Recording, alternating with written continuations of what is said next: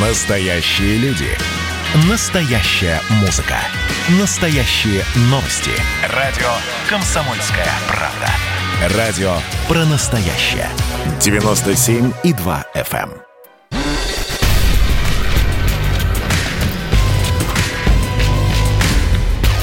Не фантастика. Не фантастика. Программа о будущем, в котором теперь возможно все.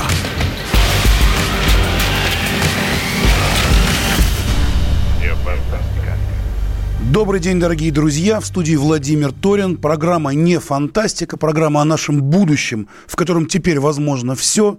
Мы знаем про будущее все, что только можем знать. Мы привлекаем к обсуждению нашего будущего писателей, политиков, журналистов, философов, дипломатов, музыкантов, да кого здесь только не было. Но сегодня у нас совершенно невероятный, прекрасный, удивительный гость. Журналистка, радио и телеведущая, автор и продюсер собственных программ. Просто прекрасная и красивая. Софико Шеварнадзе, здравствуйте. Владимир, здрасте. Спасибо вам большое за такое представление. И всем добрый день. А я не просто так представляю. Выяснилось, выяснилось, что мы с вами, оказывается, последние полгода занимаемся одним и тем же. Я просмотрел ваше интервью, я посмотрел вот эти вот э, все, что связано с книгой, которую вы написали. А книгу Софико написала под названием «Будущее сегодня. Как пандемия изменила мир». Вышла в издательстве «Эксмо». Дорогие друзья, если вы хотите знать, как пандемия изменила мир, и вы почему-то не слышали программу «Не фантастика», то вам нужно просто пойти в магазин, книжный магазин, и купить книгу издательства «Эксмо» которую написала Савико Шеварнадзе. Она написала о том, как пандемия изменила мир и что нам ждать дальше от этого всего. Софико, как так получилось, что вы написали вот именно эту книгу и именно на эту тему, о которой мы рассуждаем здесь в программе «Не фантастика» уже полгода? Ну, я, как и вы, э, Володь, задаюсь теми самыми вопросами, как и, собственно, половина населения мира, наверное, да, что будет дальше, как нам жить и так далее. И вот при при первом локдауне я оказалась в Грузии, потому что я решила, что, наверное, вот, ну, такое время лучше быть поближе с семьей. Не, я, я извиняюсь, я перебью, сразу важный момент очень. Я, извините, пожалуйста, Софико, я вот вижу все время вас вот в этом, э, последнее время, вот в этом самом кабинете. Я так понимаю, что вы вот как в Грузии уехали тогда, прорываясь да. сквозь границы. Так вы прямо там сейчас и находитесь, в Грузии, вот в этом кабинете красивом, да? Да, да я все еще в этом красивом кабинете в моем фамильном доме, да, и я, у меня были мысли вернуться в октябре в Москву, но я потом как-то поняла, что вторая, вторая волна, она очень нещадящая, пока у меня есть возможность работать э, на удаленке, я все-таки приняла решение еще чуть-чуть побыть, побыть здесь. Все правильно. Хотя я специально я... просто рассказал нашим 200 тысячам э, радиослушателей, кто не видит в Ютьюбе вот э, вас, что вы находитесь в Грузии и выглядите просто сногсшибательно. Теперь возвращаемся дальше назад. Как же получилась история с книгой? Знаете, вот просто стали звезды. Короче, я приехала. До этого у меня было 10 дней изоляции в Москве, самоизоляции, потому что я приехала в начале марта из Лондона с признаками ОРВИ, хотя ковид у меня не подтвердился. И вот эти 10 дней я помню как самые кошмарные дни моей жизни. Это Кошмар, было просто да. А, знаете, вот а, такой период зашкаливающей тревоги, когда ты не понимаешь, что делать. У меня, знаете, еще с детства так, когда я что-то очень боюсь, я сразу засыпаю. И я днем спала, а ночью, знаете, как штыренная, вот смотрела куда-то в пространство, потом появлялось солнце, я опять спала, потому что мне было страшно. Это была такая жизнь урывками от сна ко сну. Знаете, очень странное состояние. Потом, значит, я, уже начались разговоры о том, что будет э, закрываться Москва. И я подумала, что надо, наверное, все-таки э, приехать э, к семье в Грузию. Я приехала в Грузию, и еще две с половиной недели уже вынужденная изоляция происходила. И вот эти три-три с половиной недели, когда я и болела, и симптомы совпадали с коронавирусом, вот эти страхи, тревоги, я как-то себе переваривала, думала, господи, ни у кого нет вопросов, надо как-то разобраться, как бы хорошо было бы вот с кем-то по душам вообще поговорить. В это время обращается ко мне Эксмо с предложением написать книгу – и я подумала, ну почему бы и нет? Я все равно сейчас сижу дома и записываю свои передачи, у меня куча времени, я записываю все это по Zoom, и я подумала, с кем бы я хотела поговорить. И все те люди, которые на меня там последние 2-3 года, а это не политики, то есть я очень четко определила, что в этой книге я не хочу говорить с политиками, что мне кажется, что политики в той парадигме, которая сегодня существует, не решает те важные вызовы, перед которыми стоит человечество. Ну, еще они врут все время. Ну, у них профессия такая. И, а, короче, я подумала, что я очень хотела бы с какими-то большими визионерами из разных сфер, которые на меня некогда произвели большое впечатление. И ведь там тоже сложилось, то есть я начала к ним обращаться, давайте, давайте поговорим, что происходит. Я хотела бы написать книгу, записать свои, может быть, программы. И все начали соглашаться. И это были очень, если вы смотрели эти Да, конечно, я посмотрел да, очень много. Это были совсем не интервью, вот мне казалось, что это были достаточно эмоциональные как раз разговоры, потому что все эти большие умы человечества, в первую очередь, конечно, переживали а, эту пандемию как простые смертные, как мы с вами, и задавались теми же самыми вопросами. То есть, конечно, у них там были свои прогнозы а, и соображения по поводу того, как все и как дальше и так далее, но при этом очень важно было вот на человеческом уровне это разобрать с ними, понимаете, да? И вот мне кажется, что в этом смысле книжка, она как-то получилась, потому что она совсем не научная, она написана на очень простом языке, и помимо каких-то глобальных прогнозов, которые дают эти невероятные люди, там очень много прикладных советов и от меня, как, ну, как бы даже мои переживания и проживания пандемии тоже – и от них, и мне кажется, что в этом смысле она как-то получилась. А ну, вы как думаете? Ну, смотрите, я даже вот что добавлю. Это очень такой важный момент. Мы здесь э, два раза в неделю э, пытаемся прогнозировать будущее, разговаривать о том, что то, что нам раньше казалось фантастикой, уже вовсе не фантастика и страшно. Людям многим просто страшно. Нам пишут сюда э, наши радиослушатели. Кстати, напоминаю еще раз наш студийный номер телефона, э, номер WhatsApp. Пишите, пожалуйста, в WhatsApp 8 800 ровно 200 ровно 9702. 8 800 ровно 200 ровно 9702. Пишите, пожалуйста, ругайтесь, э, э, не ругайтесь. Что хотите, делайте, ждем вас здесь с удовольствием. Так вот, и люди писали о том, что как же нам быть? Они были все перепуганы. Вот, понятно, элита, она живет какой-то другой жизнью.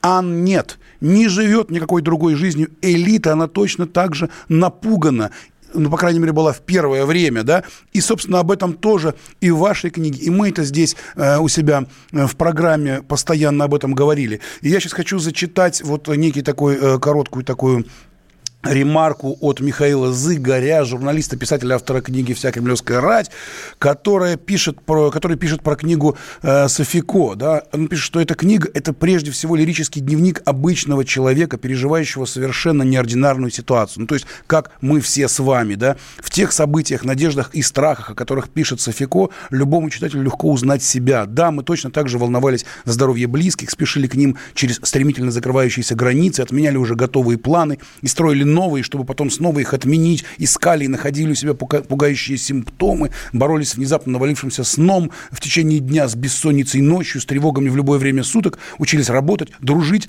влюбляться в зуме и пытались угадать, что ждет нас дальше. То есть дорогие наши радиослушатели, не верьте, если кто-то вам скажет, что есть какой-то панический страх у обычного человека и какой-то другой панический страх перед болезнью у какого-нибудь представителя элиты. Да ничего подобного. Все одинаково ходят под Богом, все всего боятся. И слава Богу, что э, мы вот можем об этом говорить, можем об этом рассуждать. Или, например, почитать прекрасную книгу Софи, Софико Шаварнадзе. Володь, я бы еще добавила, что вот, э, мне кажется, эта пандемия, как ничто другое, иллюстрирует базовые принципы квантовой физики, что мы все взаимосвязаны. То есть действительно как бы у, у расслоенного населения планеты было ощущение, иллюзия до этого, что они могут как бы в различных кластерах существовать. Анна, нет, Анна, нет. Да, получается, что ничего подобного. Все как вот, э, да, у Оксимирона, да, вот это вот, все переплетено, все переплетено, и все как-то так или иначе вот зацепляются друг за друга, и мы и можем, и не можем друг без друга, и сами друг друга все подпугиваем и мучаем. И это, наверное, э, первое, вот, э, первый урок эпидемии вот этой вот страшной страшный, когда, когда вроде бы много людей, и все друг с другом связаны, и хочется куда-то спрятаться, а спрятаться никуда невозможно. Э, вам хоть удалось в Грузию убежать? Или это тоже было непросто как-то в Грузию не, ну, переехать? Ну, понимаете, в том-то и дело, что нигде не спрячешься. У нас в Грузии там при первой волне просто все было закрыто, поэтому цифры были очень маленькие. Но вот, пожалуйста, вторая волна, и у нас они э, достаточно большие на сегодняшний день, но если только не выходить из дома.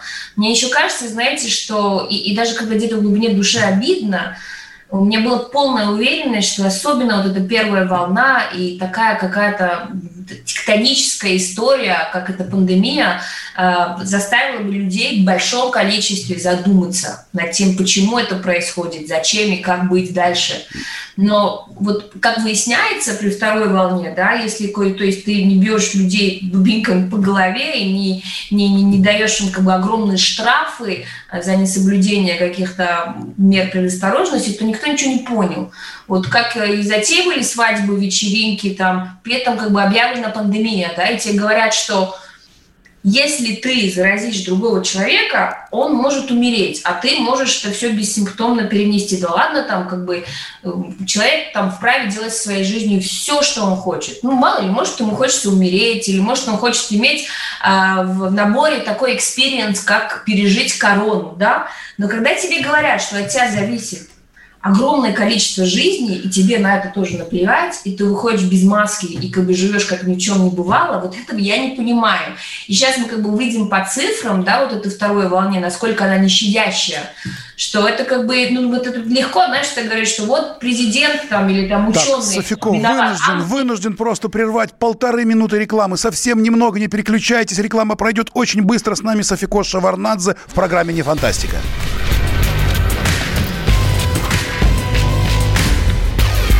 Фантастика. Фантастика. Программа о будущем, в котором теперь возможно все.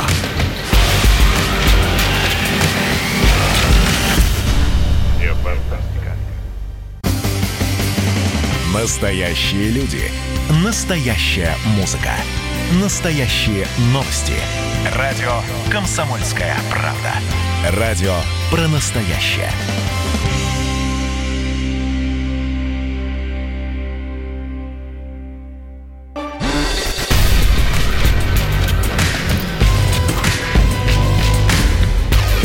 Фантастика. Не фантастика. Программа о будущем, в котором теперь возможно все.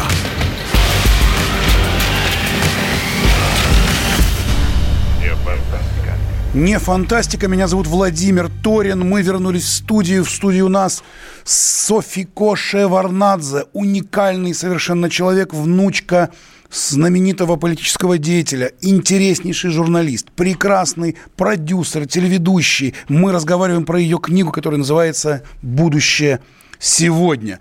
И э, вынуждены были просто прерваться. А Софико говорил очень правильные, хорошие слова, что, в общем-то, нужно как-то ответственно относиться к людям, которые вокруг, потому что вполне возможно такой страшный исход, когда ты, сам того не зная, можешь кого-то заразить, кто-то умрет, а ты нет. И, в общем, какая-то все, какая-то появилась новая этика какая-то, связанная вот с коронавирусом, с пандемией. И вот на этом месте нас просто прервала реклама. Я обратно возвращаюсь к Софико. Доскажите эту мысль, пожалуйста. Да, ну, как бы про это в книжке тоже очень много, что ну, появляется некая новая социальная ответственность. Мы привыкли, особенно там в такой стране, как Россия, да, где ну, много признаков социализма, что ну, мы все перекладываем на государство что государство должно за нас все делать, там, в том числе лечить нас от коронавируса.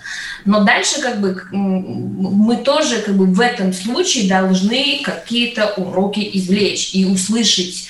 То есть уже вот прошло сколько, 7-8 месяцев, когда все ученые мира, а, ладно, вы не верите там государственным СМИ, там, условно говоря, вы не верите оппозиционным СМИ.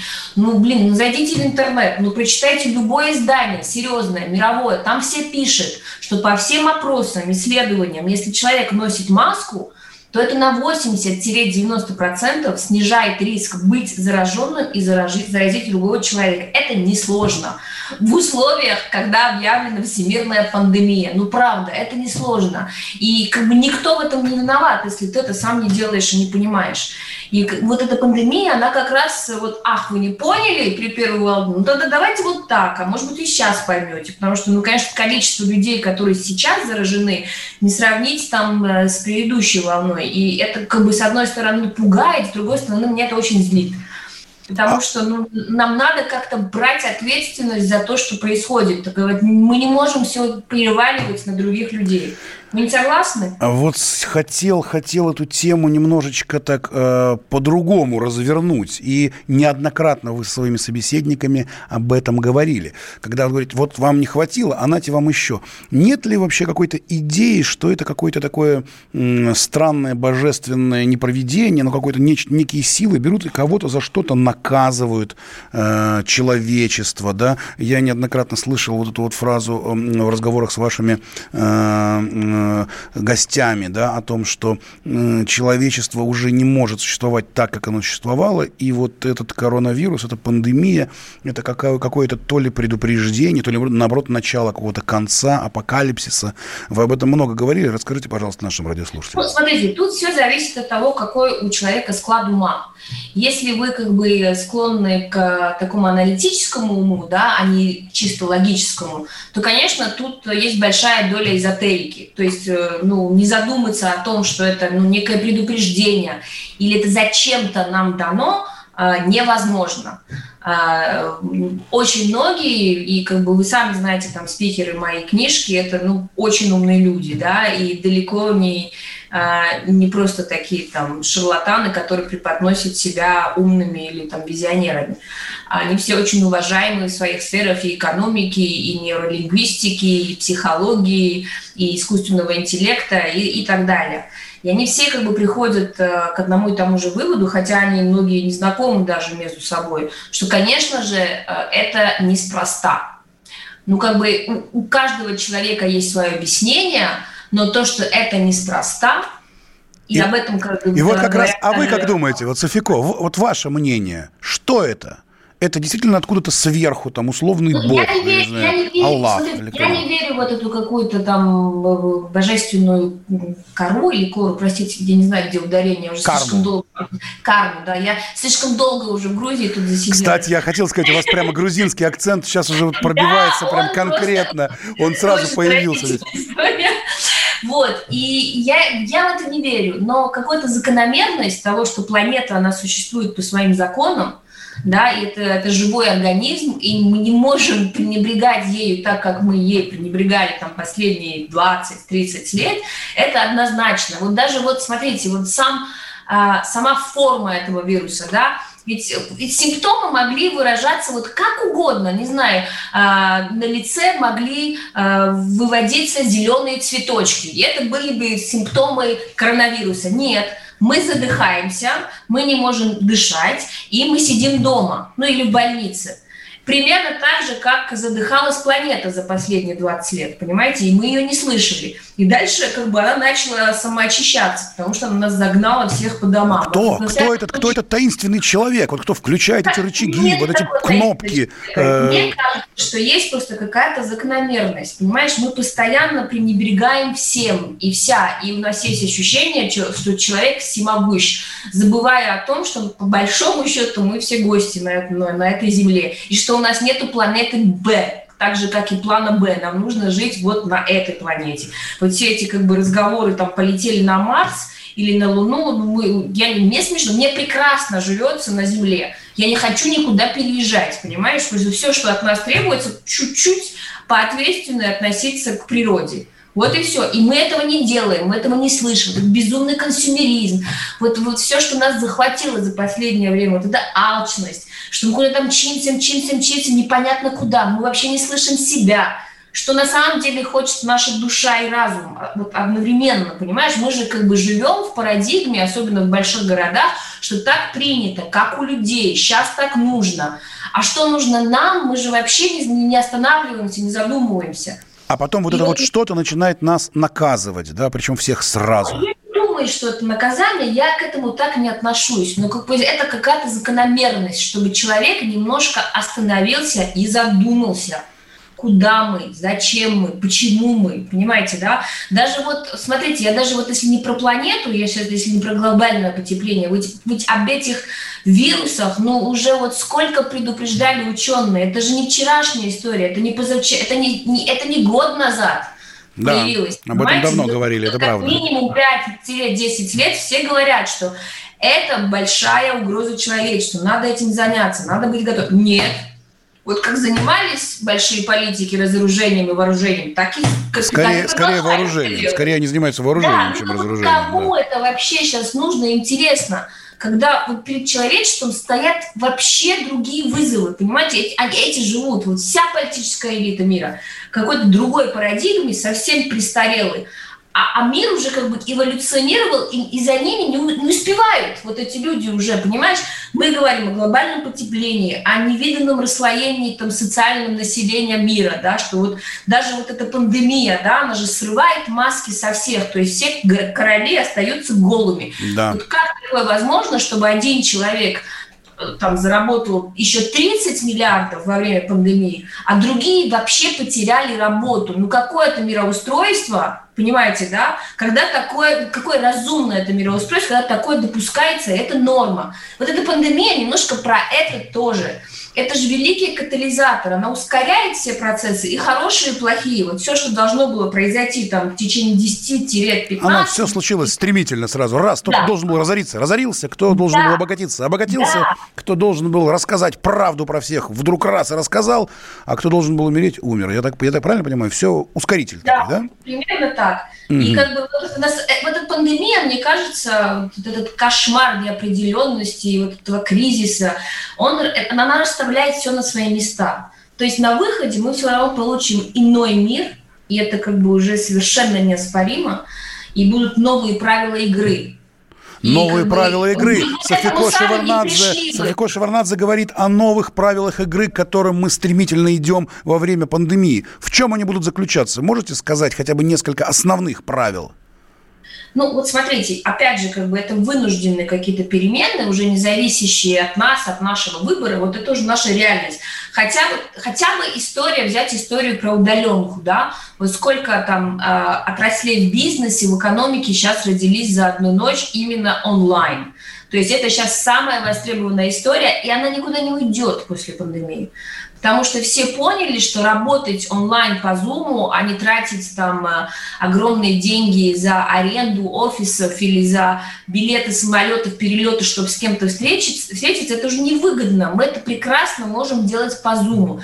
Да, наверное, в какой-то мере там останется история офиса, когда ты раз-два раза в неделю приходишь для социализации, условно говоря, да, потому что... Софико, человек... Софико, а вот ты вот очень часто в своих интервью говоришь о том, что ты человек, который любит там обнять, там, э, прижаться, там, что-то рассказать. Вот это вот пришел для социализации. У нас есть 24 минуты для социализации. Вот ты сама веришь в то, что это возможно? Люди ведь, они э, вот такой психоз и, и нервные, вот это, нервы такие, разлитые в воздухе напряжение, именно потому, что людей просто выбили вот этот вот табуретку, на которой они сидели, и теперь все стало по-другому. И Zoom, он ведь не заменяет ничего. Мне так кажется. Zoom не заменяет ничего, но опять же, как бы мы очень сильно зависим от экономических а, составляющих, и экономика будет диктовать новые правила. Экономика говорит о том, что работать по Zoom и вообще существовать по Zoom а, гораздо выгоднее для больших бизнесов, чем настроить... Софико, Софико Шеварнадзе с нами в эфире. Мы должны прерваться на новости. Это четыре с половиной минуты. Дождитесь нас, потому что дальше будет самое интересное. Мы выясним все про наше будущее.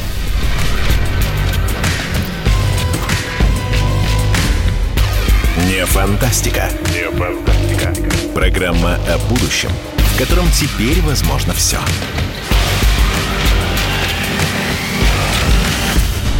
Не фантастика.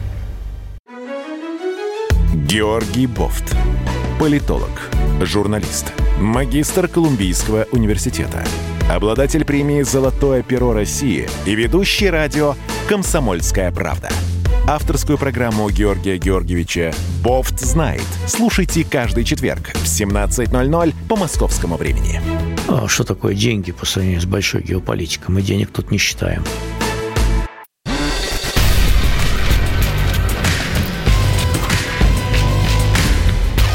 Не фантастика. Не фантастика. Программа о будущем, в котором теперь возможно все.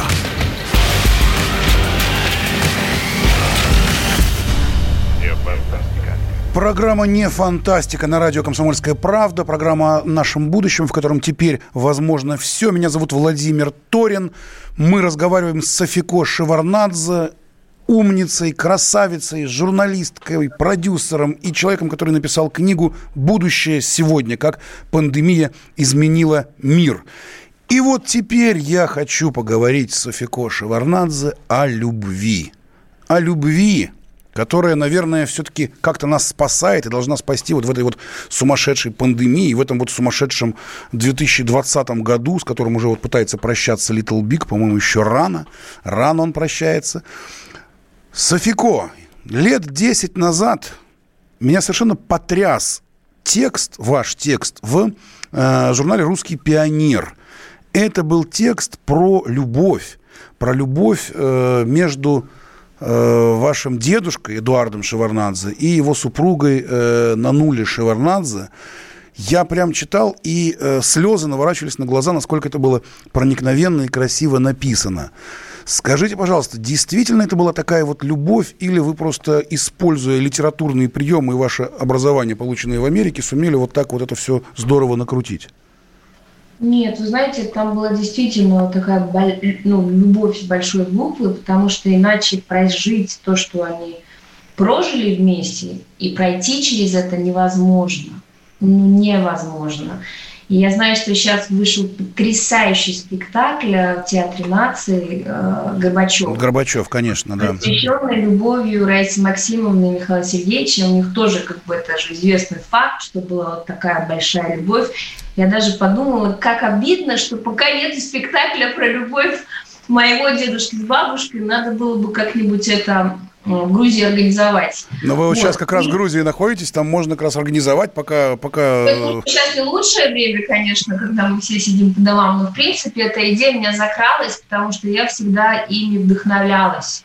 Вот им, это очень сложная жизнь, да, быть женой большого политика, какая бы большая любовь ни была, потому что это огромные жертвы, самопожертвованные в первую очередь, а дальше, что самое худшее, это ты ну, воля-неволя жертвуешь своими детьми и внуками, ну, потому что они тоже как бы находятся под этим эгрегором, понимаете, дорогие, да? Дорогие наши радиослушатели, пожалуйста, если вы хотите прочитать короткую, но очень такую красивую такую сагу о любви э, из-под пера Софико Шеварнадзе о ее прекрасном дедушке и бабушке, то просто наберите в интернете «Э плюс Н», Эдуард плюс на нуле, и выскочит эта статья из «Русского пионера», действительно проникновенная, действительно красивая, очень здорово. Спасибо огромное, Софико, что вы создаете вот такое. Сразу как-то вот хочется любви и ощущаешь, что пандемию победим.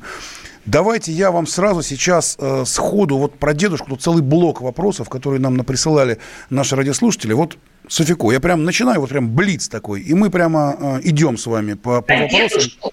Да, и про дедушку, и про вас. Например, в чем, в чем вы похожи на своего деда? Спрашивают вот, кто это, Вадим какой-то. В чем вы похожи на своего деда и в чем не похожи?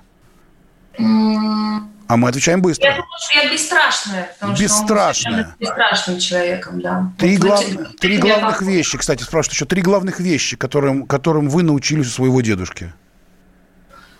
Я стараюсь, но пока не очень получается, потому что я эмоциональная женщина, но дипломатия, конечно. Так. А, я очень хотела бы иметь такое чувство юмора. Как Два. А, ну и вот бесстрашие. И, наверное, наверное, все-таки как бы не изменять своим идеалам, что очень сложно. Это опять же как бы к вопросу услышать себя. Понял. Отлично. Софико Шеварнадзе отвечает быстро на очень сложные вопросы. Э, например, так, э, считаете ли вы, что вы похожи на своего деда? Ну, конечно. Конечно. Чет его кровь. Отлично. Значит, э, русские мужчины, грузинские мужчины, вы сбежали из-под венца в Нью-Йорке, не рискнув связать жизнь с грузинским режиссером. Ух ты, это, во-первых, это правда или нет? Ну, это было 20 лет назад. 20 лет назад. В чем разница между мужчинами в России, в Америке и на Кавказе? Какие мужчины лучше? Ну, Америка это вообще отдельная история, но преимущественно между грузинами и русскими исключительно в том, что одни пьют водку, а другие вино. Не, ну мне казалось, мне казалось, как-то вот, вот это вот Данелия принес еще такую историю, некий такой грузинский юмор такой особенный, которого в России он по-другому выглядит. Нет? Знаете, мне вообще кажется, что кровь должна смешиваться. И вот э, на моих глазах те примеры, которые существуют именно русско-грузинских пар, они потрясающие. Вот каким-то образом это какой-то magic, который работает. И угу. русские мужья с грузинскими женами, и наоборот, русские жены с грузинскими мужьями. Это прямо вот очень хорошие семейные, крепкие пары, Так, дорогие наши радиослушатели, Софико Шуравнадзе призывает, призывает русские жены с грузинскими мужьями и наоборот, грузинские жены с русскими мужьями. Все должно смешиваться, это будет хорошо. Отвечает Софико Шуравнадзе быстро на сложные вопросы. Ох ты, елки, да, ну такой, ну, ну надо задать. Как остановить войну в Карабахе? Ваш рецепт, ваш выход по-вашему, как остановить войну? Я, конечно, не, не, не могу комментировать, потому что это сложнейший вопрос вопрос. Э, понимаете, тут у меня такая практически э, личная трагедия, потому что у меня, с одной стороны, огромное количество друзей армян очень близких, огромное количество друзей Азербайджана очень близких. И это, это, самое жуткое, что я могла себе представить. И очень смешно, потому что в данный момент моя Грузия находится примерно в таком же состоянии, как и я. И, и тут невозможно как бы быть на чьей-то стороне, понимаете, и другой. Единственное, конечно... Нет, тут вопрос такой, я, а по-вашему, я, как можно остановить? Я, я не знаю, как ее надо остановить, я не знаю. Я не политики, я ушла из политики уже полтора года назад и делаю как бы, интервью только с визионерами, но я как бы знаю по себе одно, что э, я никогда не буду поддерживать войну. Никогда, ни в чем, ни с кем, никогда. Поэтому... Софико Шеварнадзе никогда не будет поддерживать войну.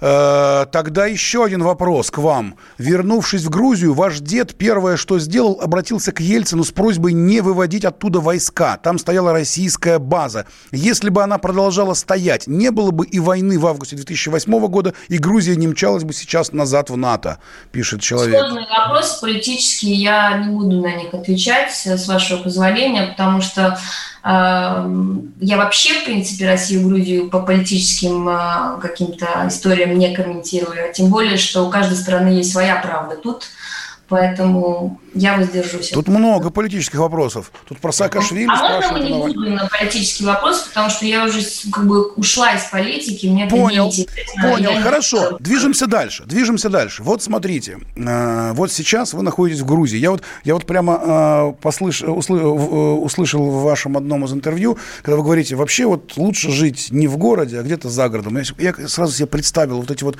прекрасные эти горы, вот это вот зелень, это вино, вот это вот и подумал, как же там хорошо Софико. Здесь, тут в Москве бегают люди в масках, э, их арестовывают, тащат, значит, из ресторана, куда-то э, чекинится, значит, э, с QR-кодом. А там в Грузии как-то все по-другому. Расскажите, как там оно вообще? Нет, тут как бы не совсем по-другому. То есть я, я полностью осознаю, что у меня есть привилегия в данный момент находиться в доме родителей, который имеет большой двор – и это, конечно, лучшее, что могло со мной произойти во время пандемии. И как бы об этом тоже много в книге, что у тех, у которых была хоть малейшая возможность пережить эту пандемию за городом, даже у тех, у которых есть вот маленький участок, условно говоря. Да, Они все рванули прямо на эти участки. Они все рванули туда, да. и это оказалось э, то, что ну, трансформативным абсолютно опытом, потому что ты понимаешь, что, в принципе, если ты можешь работать на удаленке и при этом находиться на природе, конечно, это круче и лучше, чем задыхаться в большом городе и тратить свою энергию на какую-то ненужную суету, потому что она непонятно куда уходит. С другой стороны, вот уже седьмой месяц, как а, тут нахожусь, я хочу вам сказать, что мне Москва снится по ночам. То есть я вот, если меня сейчас спросить, что ты хочешь больше всего, помимо того, чтобы эта пандемия закончилась, оказаться в, уже в мирной Москве, и просто вот э, А, вот в, этой, вот, вот в этой вот квартире на Патриарших прудах. Я видел, я видел этот репортаж. Просто вот пройтись по моим любимым улочкам, по паркам, посмотреть на мои любимые здания. Я даже по пробкам скучаю, вот поверьте. Представляю. Ну, потому что, конечно, когда ты убегаешь из Москвы и думаешь, господи, слава богу, куда-то сбежал, там, где природа красиво, где родители, родительский дом прекрасный, а потом раз и начинаешь скучать по всему вот этому и даже по пробкам понимаю, понимаю Софико Шеварднадзе, понимаю.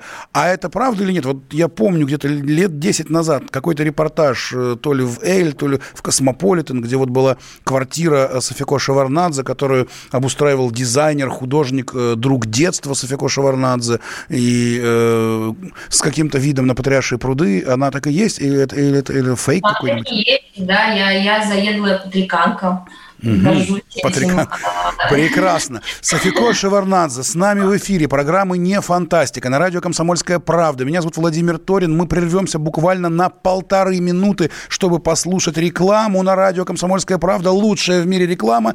И вернемся опять к разговору с Софико Шеварнадзе, человеком, который написал книгу о будущем. Будущее сегодня. Как пандемия изменила мир. Мы расскажем вам в последнем блоке нашей программы, что делать делать? Что делать? Потому что у Софико есть и рецепты, как спасаться и что делать. И уже скоро, я надеюсь, мы увидимся в Москве. Итак, реклама пройдет быстро. Прощаемся с вами буквально на полторы минуты.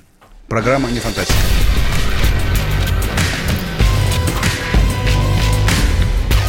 Не фантастика. Не фантастика.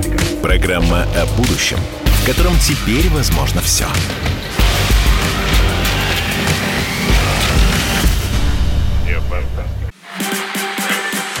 А вот о чем люди хотят поговорить, пусть они вам расскажут, о чем они хотят поговорить. Здравствуйте, товарищи! Страна служит! Вот я смотрю на историю всегда в ретроспективе. Было, стало. Существует человек, который поставил перед собой цель, да, и сделал то, что сегодня обсуждает весь мир. Комсомольская правда. Это радио.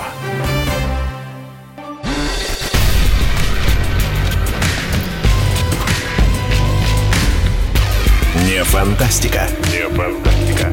Программа о будущем, в котором теперь возможно все.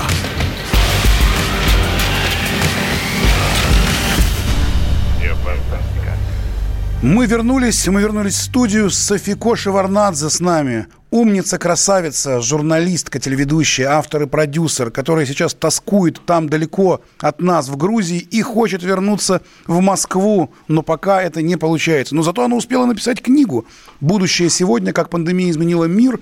И у вас, наши дорогие радиослушатели, есть возможность просто прикоснуться просто к такому сгустку событий, нервов, чувств о том, что такое эта самая пандемия и как нам быть дальше. И вот в этом блоке нашей программы я предлагаю Софико, у вас же наверняка есть рецепты. Что мы можем посоветовать нашим радиослушателям? Как переживать это дурацкое время, этот жуткий 2020 год? Как спасаться? И что вообще может спасти людей? Ну, смотрите, давай я тебе пойду по моим спикерам, потому что они дают тоже достаточно такие прикладные э, советы, как быть в такое время. Например, э, начнем с Татьяны Черниговской, Татьяны Владимировны, которая считает, что а, мы живем в полное время неопределенности. И для человеческого мозга ничего страшнее неопределенности нет. Но проблема в том, что неопределенность – наша новая реальность. Поэтому что нам нужно для того, чтобы выработалась вот эта какая-то невидимая мышца, для того, чтобы у нас появилась новая система навигации по этой неопределенности, по этой реальности неопределенности. Значит, в первую очередь адаптивность, и это можно себе вырабатывать это факт научный. Эмпатия. Вот мы начали говорить про любовь в предыдущем блоке, да? Да, да. Действительно, эта пандемия, ну, мы сказали, что все как бы на поверхность выводит, да, и хорошее, и плохое, и видно, что а, как, как, как бы видно сразу, где а, есть трещины в человеке и в системе, но при этом, вот согласитесь, Володь, что есть огромное количество людей, которые показали такую эмпатию, такую любовь и такую самоотверженность во время этой пандемии, что у тебя есть ощущение, что ну, мы не пропадем как род человеческий. И вот эмпатия... То есть, то есть нас, спасет, момент, нас, нас спасет любовь как раз, да? Да, и вот эмпатия в данный момент, когда мы живем в такое немножко страшное, непонятное время, это очень нужный навык. Очень важно любопытство. Это тоже Татьяна Любопытство? Неужели? Да, любопытство. Вот вот. То есть не закрываться к миру, а вот быть к ним любопытным. И при этом я сейчас не говорю о, о каком-то нескончаемом потоке э, страшилок новостей, а именно любопытство, вот как бы сейчас не хочу себя пример ставить, но как-то разобраться, что происходит, потому что как бы плохо не было, у всего есть хорошая сторона. И когда ты начинаешь в этом разбираться, ты находишь для себя в первую очередь много преимуществ в этом. И об этом я сейчас чуть позже скажу, потому что об этом Насим Талиб говорил в моей книге. И вот самое главное еще, то, о чем говорит Татьяна Владимировна, это, конечно, эмоциональный интеллект. Вот это качество номер один, которое надо себя, себе взращивать.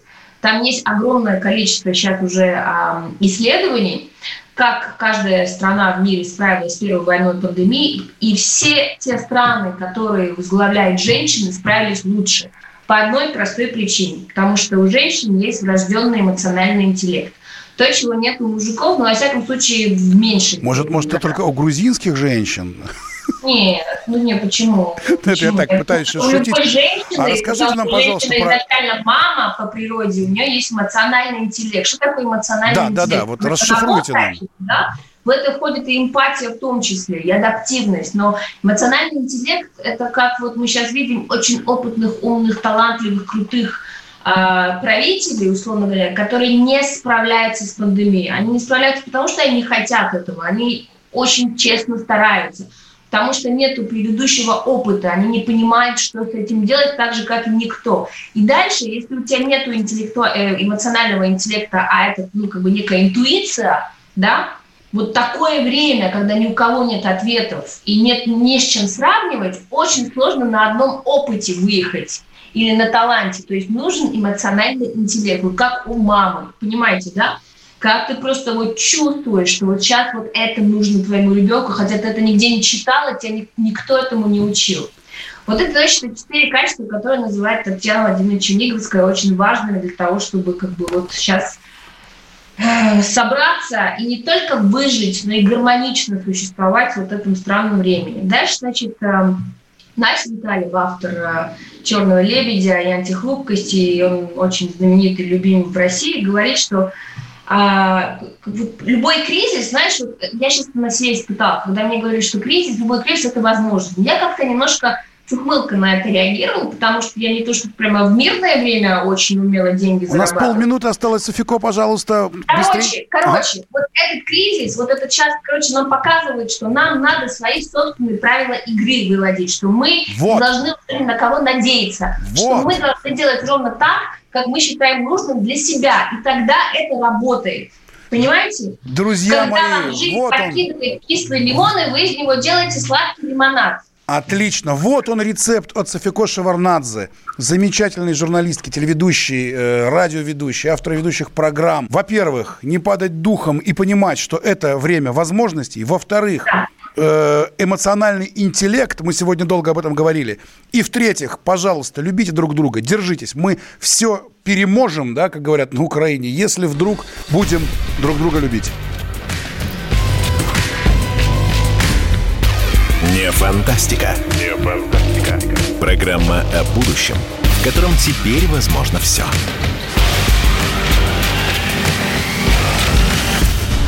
Не фантастика.